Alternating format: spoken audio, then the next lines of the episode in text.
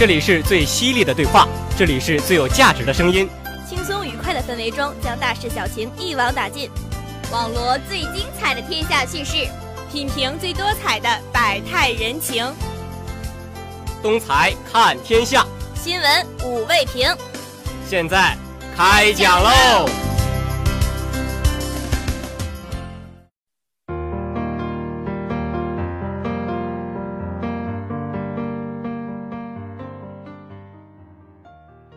！Hello，大家好，我是主播孙静，我是王瑞贤。又是一年毕业季，这些天走在校园里，总会看到大四的学长学姐在拍毕业照，看得我呀是各种羡慕。我什么时候才能毕业呢？哎，醒醒吧，别做梦了，我们才大一，要毕业还得三年呢。不过说到毕业季，除了大学，各级学校都会涌现出一批毕业生，当然最受关注的莫过于高中了。还有不到二十天就高考了，有一批考生即将奔赴战场。是呀，时间过得就是那么快。不是有这样一句话吗？你总说毕业遥遥无期，转眼间我们就各奔东西，同学之间还是那么难舍难分。不过，相对于情感而言，人们最近关注较多的还是各地的高考改革，毕竟这次改革会关乎孩子们的将来。没错。这不，十七号重庆版高考改革方案公布。据媒体统计，至此全国已有二十三个省份高考改革方案出炉。这些省份中，文理不分科、外语一年两考成为大趋势。此外，多地开始探索合并录取批次。下面，我们就来看看各地高考改革方案的进行情况吧。二零一四年发布的国务院关于深化考试招生制度改革的实施意见提出。要创造条件，逐步取消高校招生录取批次。二零一五年起，在有条件的省份开展录取批次改革试点。当年，四川省即合并二本、三本。二零一六年起，上海合并一本、二本批次，高考录取只有本科批次，而合并二本、三本批次的省市包括北京、河北、江西、辽宁、重庆等地。到二零一七年。浙江和山东将合并一本、二本批次。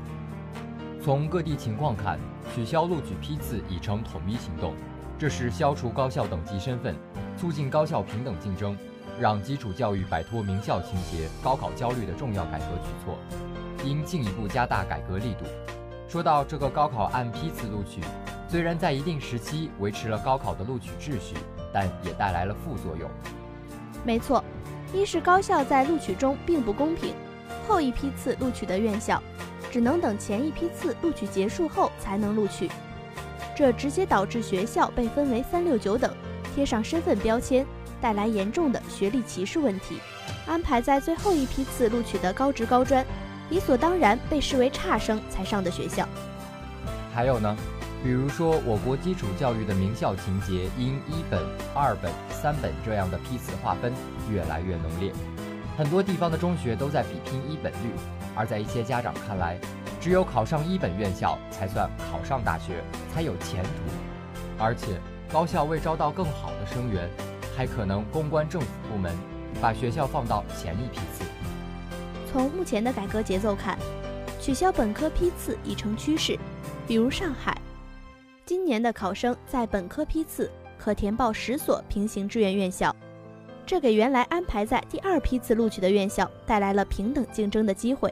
如果学校办学质量高、有特色，完全可能在一本、二本融合后超过原来的一本院校。而考生在填报志愿时，原来的一本、二本概念也在消除，转而更关注学校本身的办学质量和特色。当然了。取消本科录取批次还只是消除高校等级身份的第一步，接下来应该进一步清理制造学校等级身份的制度，包括985工程、211工程这些计划工程存在身份固化、制造等级、影响学校平等竞争等弊端，这是值得教育部门重视的问题。取消学校等级身份必须彻底。的确是这样，一些身份等级的存在容易让学生的选择固定化。而不是根据自身兴趣选择适合自己的地方，就像我们东财，虽然不是九八五二幺幺，但是教育设施、师资力量等也完全不差。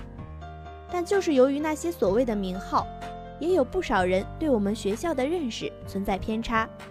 所以说，一些制度的改革的确应该尽快落实，成就教育界更好的明天。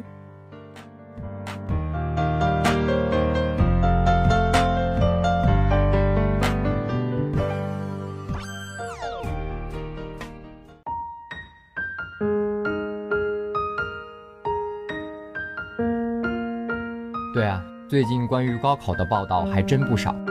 近日，在七十五所教育部直属的高校中，至少有七十三所高校公布了其二零一六年度预算。今年七十三所高校的预算支出总额达到了两千九百五十七点一八亿元。预算支出排在前三位的分别是清华大学、浙江大学和北京大学，年度预算数均超百亿元。是啊。而且从七十三所高校预算报告中的支出预算数看，清华大学、浙江大学和北京大学排名前三，均超过百亿元，而排名后三位的为上海外国语大学、中央音乐学院和中央戏剧学院，均在十亿元以下。这第一名与最后一名预算数相差约一百七十九亿元，贫富差距还真是蛮大的呢。是啊，而同时虽然排名前十位的多为综合性大学。但从总体上看，理工类大学比文科类大学预算更加充足。比如排名后十位的均为文科类高校，理科类高校一般排名在中上游。值得注意的是，并不是985高校就比211高校有钱。比如武汉理工大学、西南交通大学等高校的预算数都超过了很多985高校。嗯，没错。那么高校钱袋子用在什么地方了呢？从收入来源上看。大多数高校包括财政拨款收入、事业收入、营业收入和上年结余等，而支出主要包括教育支出、科学技术支出、住房保障支出等项目，其中教育支出占比最大。复旦大学今年的教育支出有四十八点零七亿元，占本年支出百分之九十五点一。除此之外，高校还有节能环保支出、社会保障与就业支出等。那么高校预算公开还存在哪些问题呢？一些专家表示，目前高校部门预算公开还不到位，公开科目不够细化，其他项目资金量大，透明度不高，人们关注的三公经费、资产负债情况等都未向社会公布，功能分类只是简单分为教学、科研、社保等，而如果按照经济分类，就可以看出教师工资、购买设备、学生补助都花了多少钱。